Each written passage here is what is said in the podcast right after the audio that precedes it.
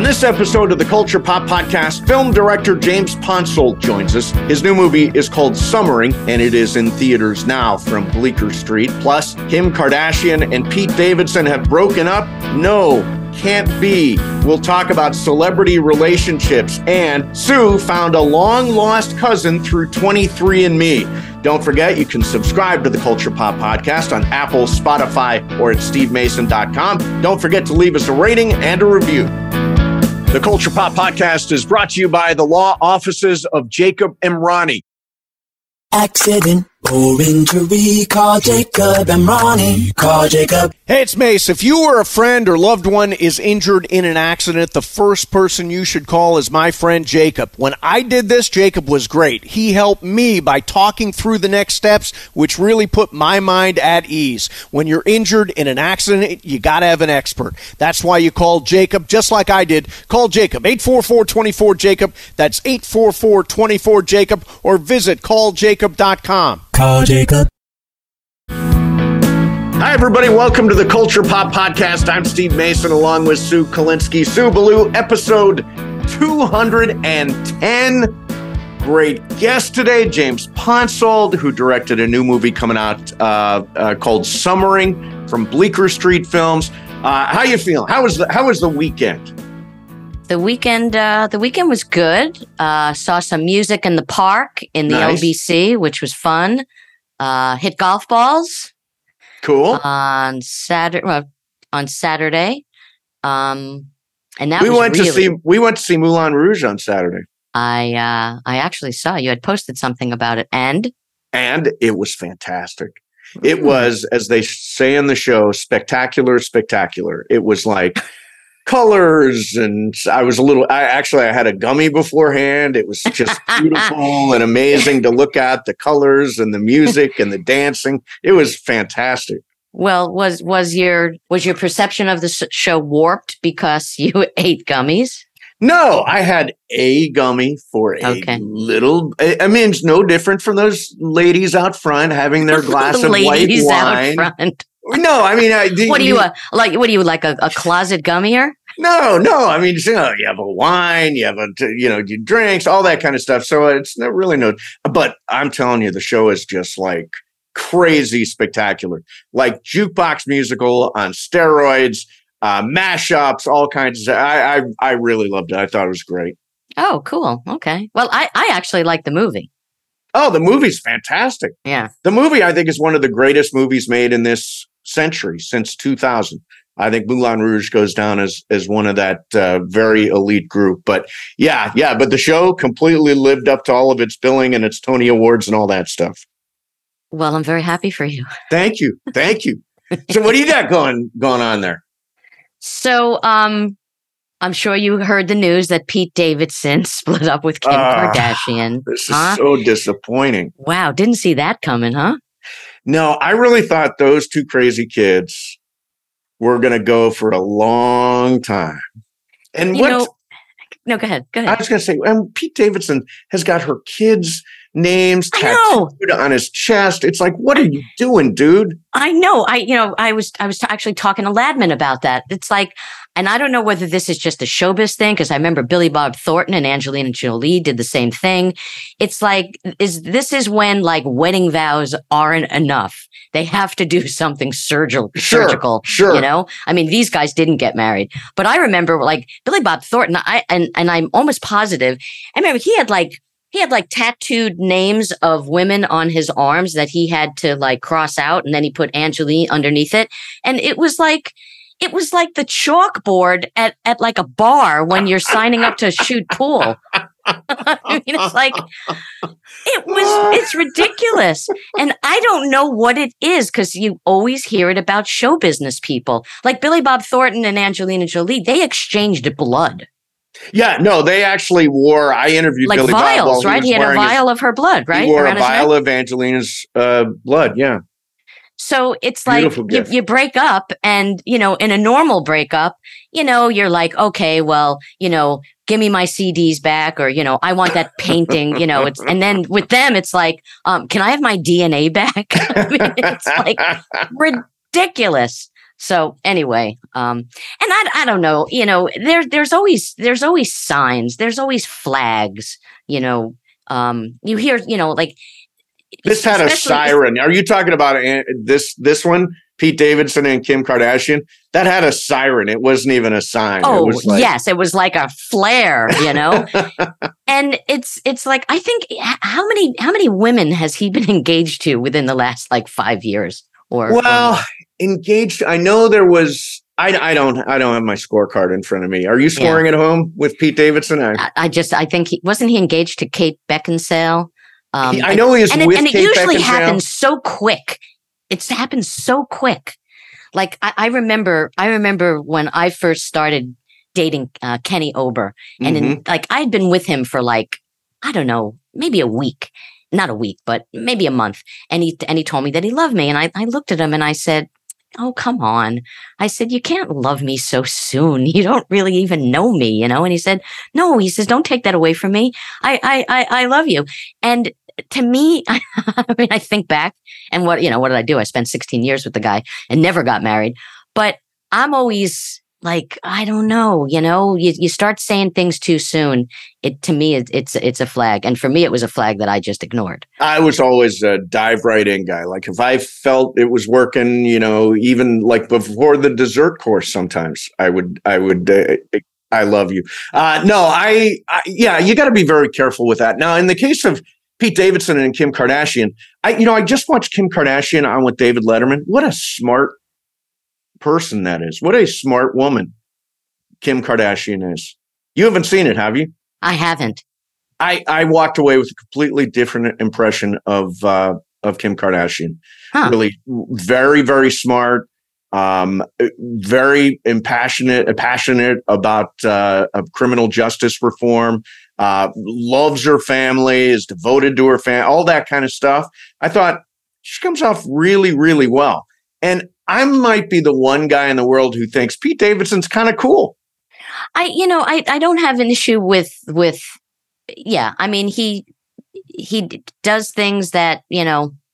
He's got Yeah. that BDE like me, Sue. it's just uh I don't know. It's it's it's it's just the the the quickness of it all. And then, you know, I think she posted something about, you know, a, a- another who she's with somebody else already. Oh, I mean, well. it's it's like it just happened. But again, you know, maybe it was maybe it was uh brewing while she was with him. I don't yeah, know. yeah. It's just people that just can't be um alone. They just can't Well, I think alone. showbiz people, uh, if, uh, generally speaking, showbiz people just don't match well together. Like I, I think that's one of the reasons why so many showbiz relationships end is because there's a natural competitiveness, yes. whether you believe it or not. There's a natural competitiveness that goes into that two people being in the business at the same time and where am i am i cresting uh am i have i plateaued like all Right. that kind of conversation takes place so that's why i think a lot of showbiz marriages don't work uh but i i my my best to kim and to pete and i i hope they both land on their feet i don't think they need my well wishing Yeah. So anyway, so um I wanted to talk to you about my um my dinner with my new cousins. that's right so give us the brief synopsis you discovered these people on 23andme right I didn't I didn't myself. A cousin of mine um did it and um found that we have these cousins and um he contacted them a couple of years ago and I I've just been in contact with um I was in contact with the granddaughter of my uncle Mhm. um, a couple of, uh, I guess, I don't know, maybe three weeks ago. And she said, we, you know, do you want to get together and meet? And I was like, yeah. So she invited me for dinner Mhm. um, last Thursday. And So uh, this would be a cousin of yours, right? so she's a cousin. So her mother would actually be a first cousin. She would be a second cousin. And uh, her I'm, mom I'm lives. in- I'm diagramming this as we're talking here. First cousin, second. it's kind of like. Pete, Pete Pete Davidson's relationship. it is. It's the exact same thing. we need a telecaster. So, here's um, this perfect stranger you go to dinner with, and you know yeah, you're so I went to I went to her house, and her mom lives in Arizona with her dad, and they were there, and her daughter, and um, and the five of us had had dinner at her house, and it was so funny because you know I'm I'm I'm very excited about it, but I'm like nervous about it, and I'm like, you know, what do I wear, and you know, bring a bottle of wine, and it's, it's like I felt like I was going on a date. You know, Sure, sure. you know, uh, am I going to see them again after this? I got to make a good impression. Don't say anything stupid. Don't try to be, you know, too funny. Um, anyway, it ended up being a really amazing, amazing evening. And the the cherry on the cake is that they're all baseball fans. Oh wow. And it's That's funny great. because in the beginning, uh, when we, I started talking about baseball, and I at one point I said, I don't know how much you you know follow baseball, and I said it a couple of times, and and one of them looked at me and said, "We know baseball." you don't Oh, nice. saying it. We know baseball. So the mother and the and the daughter are uh, Yankee fans because they you know grew up in New York, Yep. and the, the dad is from New York, um, but he uh, he was a Brooklyn Dodger fan, so he's a Dodger fan. Mm. So, are, were you in the market for more relatives? Like, I have, so, I, I my schedule is so limited, right, in what I actually have time to do. Uh, so, like, I'm not looking for a loose uh, aunt or a rando cousin anywhere to like hang out with and all that stuff. Like, I, I already have a lot of family I don't talk to. Are these people you're going to hang out with from now on? Oh, I, I hope so. Yeah, we're all, uh, actually planning on going to Arizona um, to have a little reunion with with my two my, with the the half sisters who are my cousins um, sometime this fall. Um, we're going to go to Arizona, and all the girls are going to get together. Oh, and the thing great. is, is that I I didn't seek this out. This just kind of happened, and I'll tell you the reason why it was so important for me okay, is that my uncle was one of the most important people in my life Mhm. and um, just the fact that he had a daughter and then she had a daughter um, i wanted to meet them because there was no one cooler than my uncle yeah, so anyone who had uh, had a uh, an attachment to him you know was already grandfathered in Ah, know? very cool. That's Yeah. very cool. Well, I'm glad that that worked out. Yeah. I know you're n- nervous about it.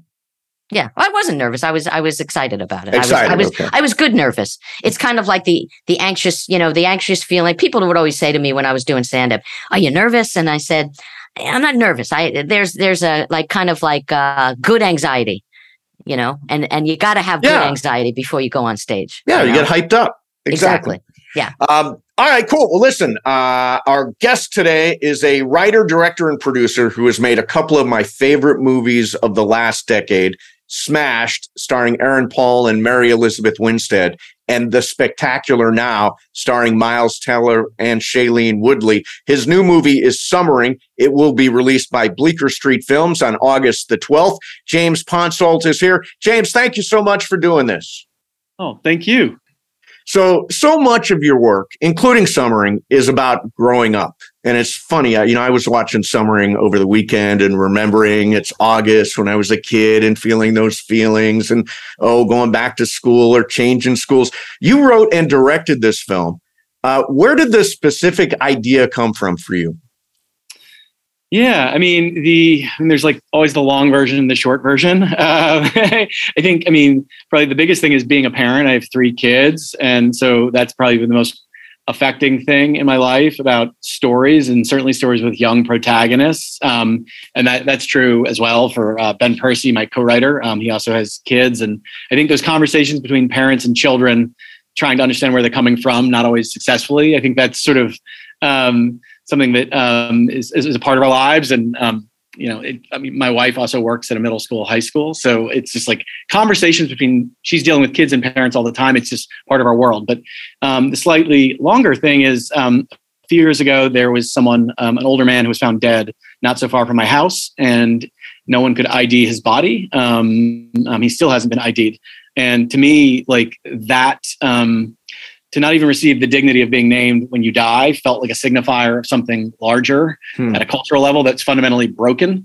And that began a series of conversations um, with family and friends, including my children, about issues related to justice, personal responsibility, death, structural violence, um, how we have issues um, like toxic masculinity or unhoused people or families breaking down. Um, and um, you know, Ben, my co-writer, and I, we had sort of started this conversation. I had started this conversation, I guess, back in film school. My thesis film in film school was about a single mother and her daughter. It was Janeane Garofalo played the mother, and then a couple years after that, I met Ben Percy, who was writing short stories at the time. And he had written a story called Refresh, Refresh, which is about teenage boys, um, children of um, active um, military um, um, servicemen who are deployed, but about, about teenage boys and violence. And his short story, Refresh, Refresh, was in the Paris Review. I adapted it into a screenplay, which I took to the Sundance Screenwriters Lab. Um, and then in a very roundabout way, um, a really amazing graphic novelist named Danica Novgorodoff adapted that script into a graphic novel, um, and which um, was selected for Best American Comics in 2011 by Alison Bechdel. But mm. These conversations about subjectivities and stories containing multiple subjectivities um, as it relates to structural violence. Um, and uh, with with with young men, with young women in family structures, are things that I think have always been something I've been interested in. And this felt like a continuation of that. The writing is so great. And I'm always impressed when it, I guess it goes both ways gender wise. When a woman writes about men and a, and a man writes about women. And here you have, you know, four young girls and then you have, you know, their, their moms. And it, it's, it was, it was so real, you know, uh, coming from, you know, cause when I was growing up, I was, I was a tomboy and I kind of look at these girls as being that sort.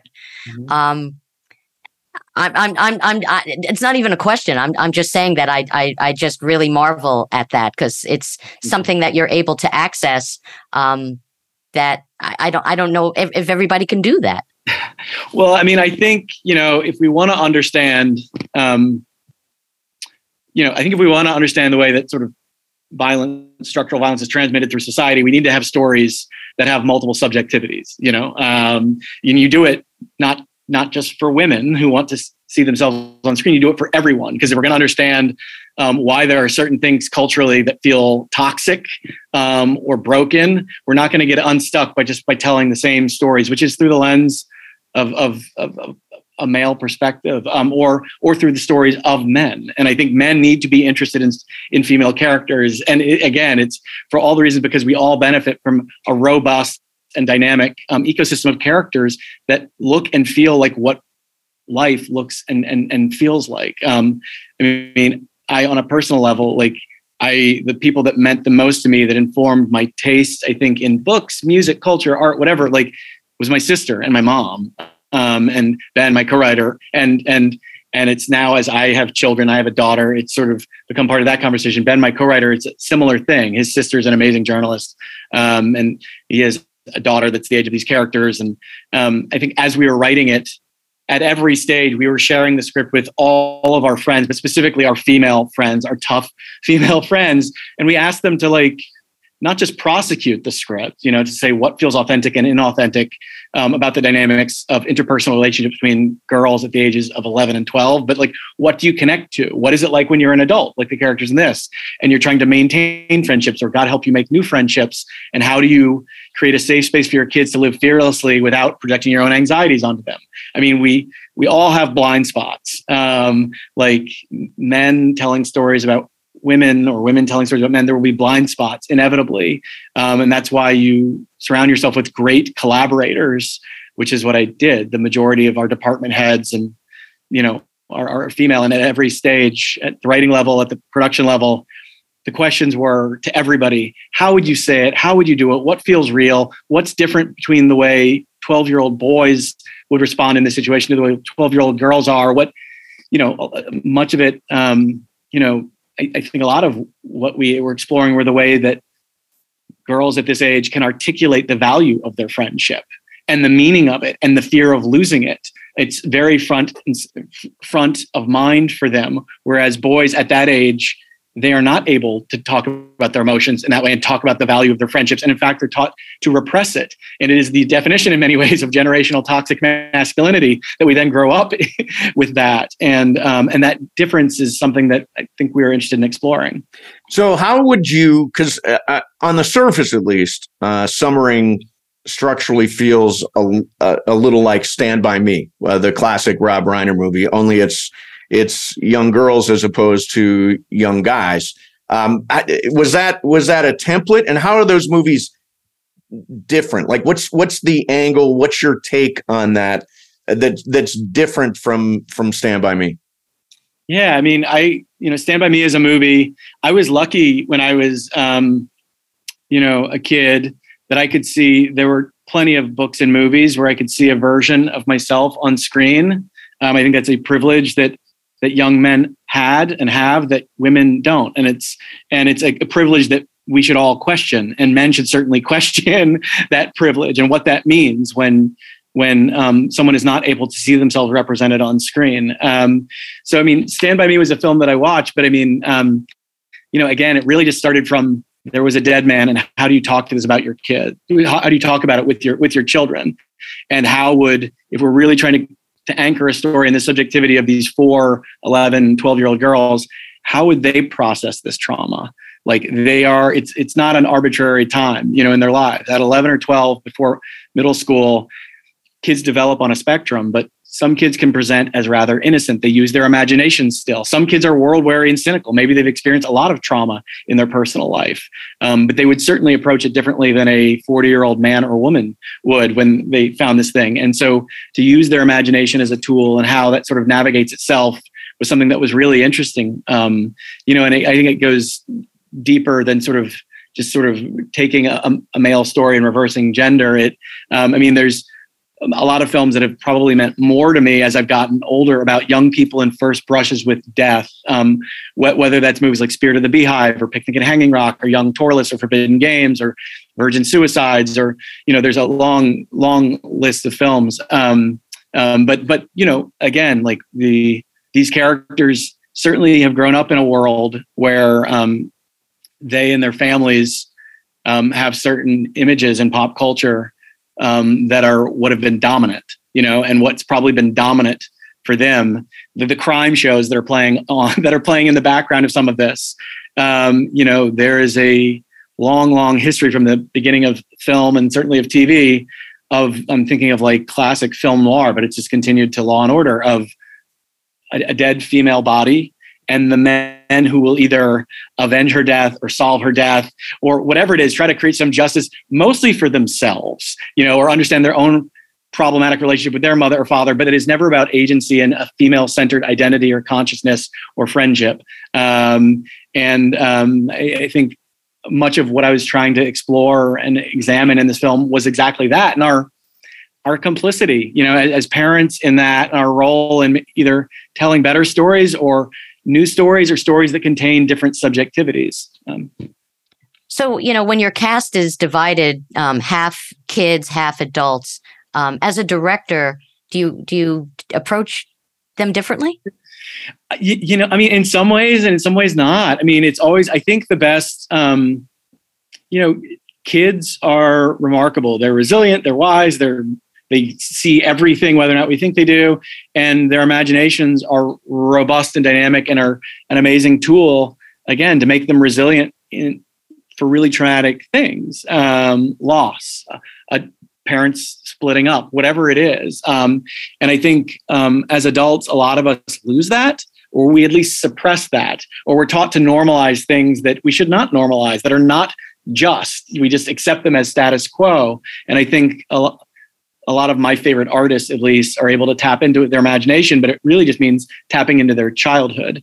And so I think with adult actors, people like Megan Mullally, who's just like one of the funniest people I've ever met in my life and can just improvise all day, or Lake Bell, who's brilliant, or Ashley Madekwe or Sarah Cooper, um, they have the sense of they can have the sense of play on set, the exact same sense of play that they, that the kids have, and in many ways they were really, I mean, they were they were partners to the story and to creating these relationships and engendering an environment where there could be a sense of play and exploration. Uh, I want to circle back around to uh, Summering, but I want to ask you about a couple of your other movies. Both yeah. Uh, there are two movies that you made uh, in the last decade that I think are just fantastic. Uh, one is Smashed. Uh, with Aaron Paul and Mary Elizabeth Winstead, and the other is Miles Teller and Shailene Woodley in the Spectacular Now. Um, I'm curious from you, particularly on Smashed. I did a Q&A with Mary Elizabeth and uh, with Aaron uh, when the movie actually came out.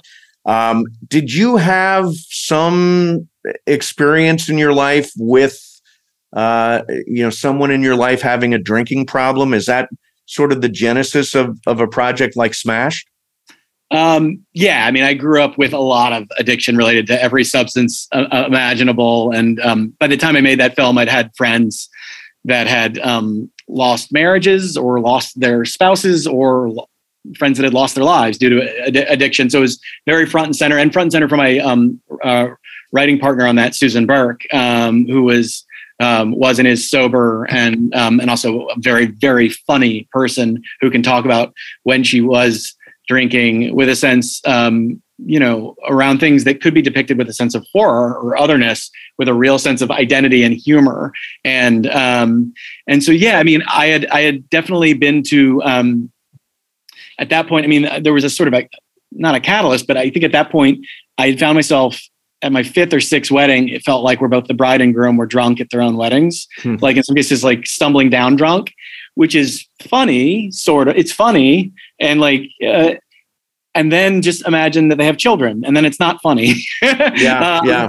And and you know, and um, and it, again, in, in many ways, I think there's, again, I sort of gravitate towards the stories I gravitate towards, but um, you know that that's a story of a relationship that's not sustainable it's like there was a common common bond of, of, of something which was partying which was drinking and for for someone you know as they say like your emotional development stops when your addiction begins. They the two people that functionally were younger actually emotionally than they were in their actual years and that for one of them when they got sober that like they had a lot of growth that they were suddenly doing and realizing that their partner that maybe they were not soulmates. Um, and um, you know, I could imagine characters from that film drifting into a film like Summering, you know, just yeah. if they happen to have kids, if there happen to be a breakdown in a marriage, if they happen to still be friends, but all of those things. Um, so yes, roundabout way of saying yes.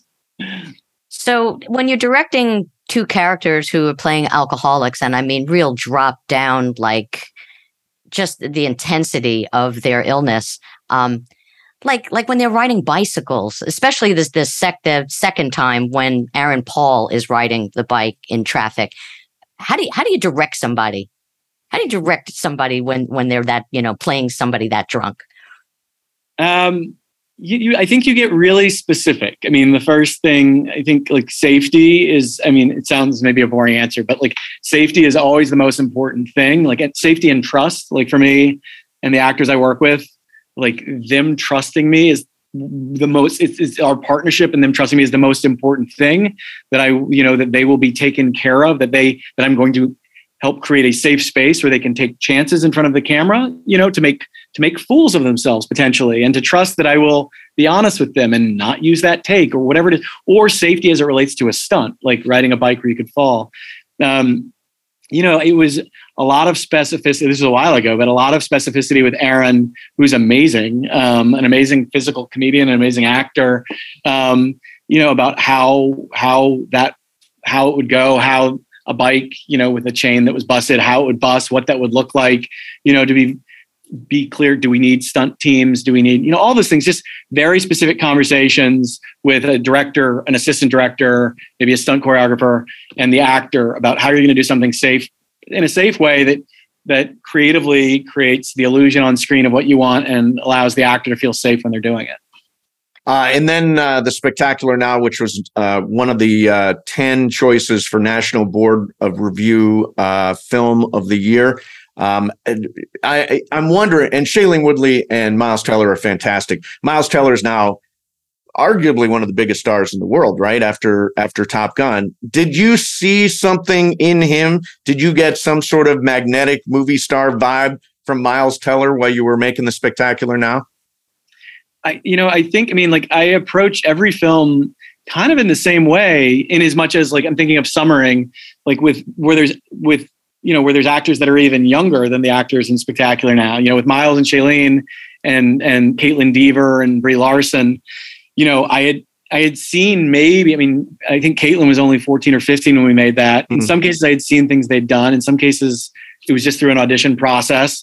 But it was and then, you know, with adult actors and that, whether it was Andre Royo or Kyle Chandler, or Jennifer Jason Leigh or Bob Odenkirk, I was a fan of them from very specific things. It's creating a sort of an ecosystem or a constellation of people that feel interesting together and that who you you being the filmmaker as a surrogate for the audience find interesting and want to watch and you find their their choices just really interesting. I mean, just like with the actors for Summering, we met so many people for Spectacular Now. We met so many kids for Summering, and it was, you know, um, with Summering, I was working with my casting director, Avy Kaufman, and just meeting the people that we believe in that we just find interesting. And there's things that you can't control and that an actor can't control. They can't control whether the movie will like what their role will be like by the end of an edit. They can't control whether people will like it, whether it will make money. They can't control. There's so many things that are fickle and unpredictable and beyond the control of an actor. They just like any artist have to do the best work they can. And um, you know, I, I am always with Miles and Shailene. I for the role that Miles played, I think I probably met over a hundred actors. Wow. Um, and he was the person for the range of that character, which was someone who could be charismatic, life of the party, probably self delusional, and then profoundly self loathing and sort of a generational descendant of a rich history of toxic, toxic, masculine, alcoholic, whatever you want to call it, like, and what that means. And, you know, for him to con- have that arc and contain it all, it re- required a lot of um, muscle as an actor, and he he really did. So I'm I'm not surprised, um, you know, um, that that those actors are having tremendous success. They deserve it, and they're profoundly talented. It's the way I feel about um, our wonderful cast in Summering as well.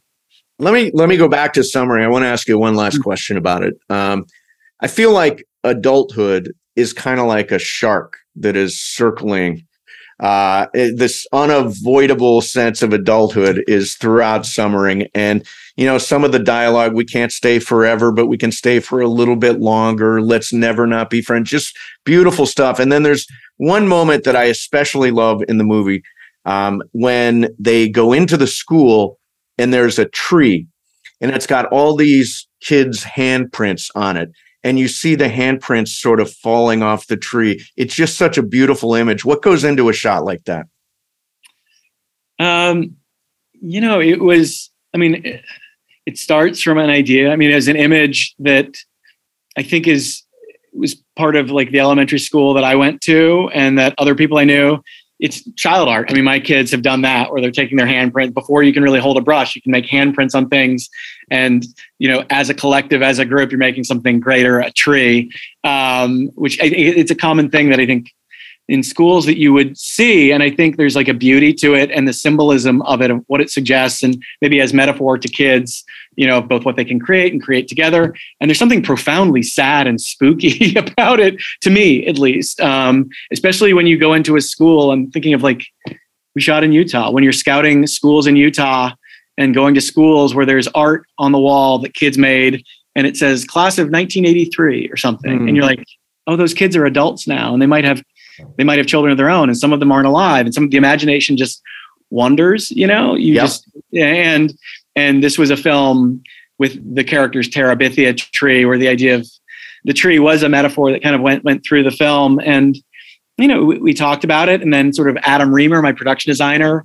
he and his team created that. Um, and then with Greta Zozula, who's my awesome cinematographer and real right hand and sort of um, like creating a look and feel for the film, um, we talked about how we would film it and, and that it would just sort of there would be a slow matter of factness as they walked by of just slowly slowly pushing in on this thing and letting and then with my editor um, you know just letting that play out after the kids have sort of drifted out of it that it's this moment of something for these kids you know their friendships are what they hold most vital besides their relationships perhaps with their parents. Like they it's the thing that they're most afraid of losing and it's more palpable and real perhaps than the fear of death, or at least was, um, which might have been abstract. And and they do believe that um, they will be friends forever. And I think, although in their gut, um, they know that that might not be the case. Um, we, as an audience, um, as adults who know that's not the case, bring I think an awareness and you know the sentiment that's expressed by the kids can feel maybe overly sincere and which is can i think can make adults really uncomfortable and i think it's like it's that exact place that I see with the kids in my life, especially my own kids, of like going back and forth between an innocence at times, a timeless innocence of experiencing of emotional development, of the way that a kid relates to the first time a grandparent dies or a pet dies or a friend moves away, whatever that feels like. It, it's there is a timelessness to it, and then there's also a world weariness and cynicism that can collide right up against it in the same five minutes later, which makes which makes you feel like that innocence was shattered a long time ago So that gray place and how children and their parents navigate it was something we were really excited about. Uh, well, listen, Summering is a is a beautiful film. It Thank is you. being released by Bleecker Street Films uh, on uh, August the twelfth in theaters, and I'm sure you'll find a way to uh, to seek it out. It really is. I mentioned that one moment. That moment is so beautiful and sort of encapsulates kind of what the movie is about for me. We appreciate you doing this. Thanks and congratulations on the movie, James. Thank you both so much. I really appreciate it. And there you have it. There is James Ponsoldt, great director, great director. Sue, I, I mentioned this uh, to him, but I do think the movie, one of the big themes is that that loss of innocence that you have as a kid. When when did you lose your innocence? Your innocence is what I'm asking. Your innocence. I don't think I have. Still haven't after all these years. You know, I was a pretty wild child, you know, um, very precocious. So you are you saying you never had any innocence? I don't think I ever did. No. you know, I was wild. I was, you know, I was wild as a little kid. I was wild as a teenager, and and uh, I think I lost. I don't. I don't know. I don't. I think maybe much later in life than than maybe the average kid. See, I was just I was a really sensitive kid. I know that doesn't seem possible now. How could Steve Mason have been a sensitive kid? But I was. I, I actually want to see proof of that. and and when the Fazenbaker girls next door told me that there was no Santa Claus, I was devastated. I just I remember I couldn't make any sense of it. Like, how could my parents have been lying to me all this time? That You was know, my first thought. That's so funny. I think, you know, being the youngest of five kids, um, you know, my parents were pretty checked out, you know, early on in my life. They really were. I mean, it, Yeah. it, it, I mean, I, I laugh about it, but sometimes I think about it and it's like my mother never woke up for me in the morning. When I was in like elementary school, she just expected everybody else, all the other kids to do her job, basically. Um, so, you know, and, and I think that, uh, and I think like, like, like there was there was one time where I cursed. My parents were away and I cursed Yeah. and my parents had heard that I had cursed prior to that. So there was word on the street that you had cursed. yes, and my parents said if we find out that you cursed one more time, we're going to wash your mouth out with soap. So my parents went out for the night and my siblings dared me to curse. And they Right. pro- they provoked me. They they provoked me to curse. And I did. And they said, ah, we're telling mommy and daddy. And I actually packed a suitcase and walked out of the house like I was running away. I'm I was like, here. I was like nine. and they let me walk down the street. It was at night. They let me walk down the street. And then when I came back, because I was scared, I was knocking on the door and they wouldn't let me in the house. See now, if that's not losing your innocence, I don't know what is. That's a that's a rough night for a, a how old nine year old. I think I was around nine. Yeah. Yeah. that's a rough night. That's a rough night. Um, all right. Well, there you have it. There is your Culture Pop podcast for today. We appreciate you listening. Thanks very much. Uh, don't forget, you can always uh, uh, send us a an Instagram message. We always respond to those. So uh, I am uh, at Venice Mace, and you are at Sue.Kalinsky. I think I've got that right. Uh, I think Trust it's me. At, it's at at uh, S. Kalinsk, isn't it? No, no, it's at Sue.Kalinsky on Instagram. Oh, on Instagram. On yes, Instagram, Instagram. yeah. Yes, yes, yes. Uh, thought it was so feel free to leave us a message there. We always like to get those. And you, don't forget, you can subscribe to the Culture Pop podcast on Apple, Spotify, or at stevemason.com. Don't forget to leave us a rating and a review. Sue, great seeing you. And we will see everybody next time on the Culture Pop podcast.